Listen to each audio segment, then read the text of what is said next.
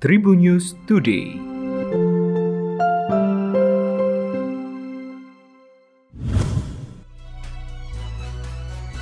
Halo, apa kabar Tribuners? Berjumpa kembali dengan saya Delta Gonzales. Kita awali Tribunnews Podcast kali ini dari kabar nasional. Hacker Bjorka diduga melakukan doxing atau menyebarkan informasi pribadi Menteri Komunikasi dan Informatika Johnny G. Plate pada Sabtu 10 September. Penyebaran informasi pribadi yang dilakukan oleh hacker Bjorka tersebut bertepatan di hari ulang tahun Johnny yang ke-66. Bjorka melakukan penyebaran informasi pribadi Johnny dengan memberi ucapan ulang tahun melalui akun Telegram.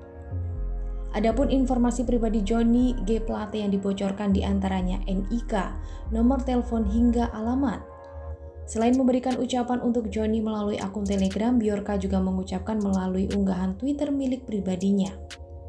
Sebagai informasi, hacker Bjorka sebelumnya diduga meretas sejumlah dokumen milik Presiden Jokowi melalui laman Birch Forum pada Jumat 9 September.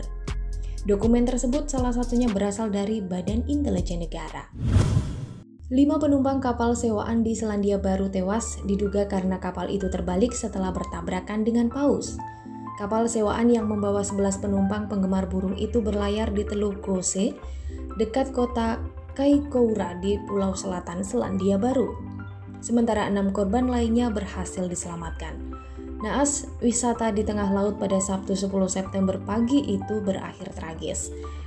Greg Michael, wali kota Keikura, mengatakan kepada Radio New Zealand bahwa kapal itu diyakini bertabrakan dengan seekor paus. Menurutnya, beberapa paus sperma memang ada di wilayah itu, dan selain itu beberapa paus bungkuk juga kadang melintas.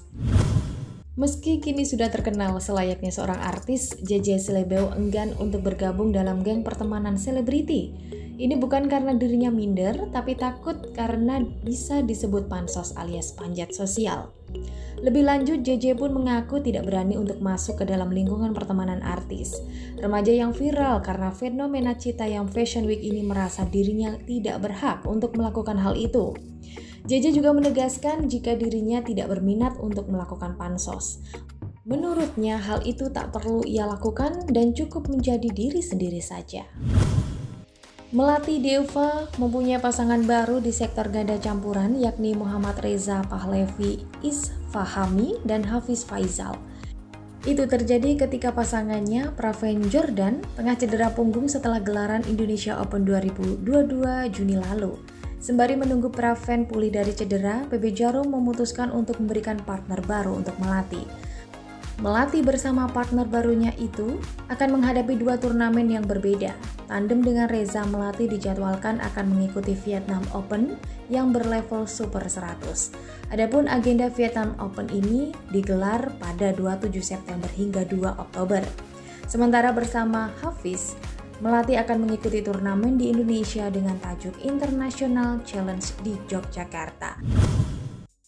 Demikian informasi terkini dari Tribunnews Podcast. Tribun News Today.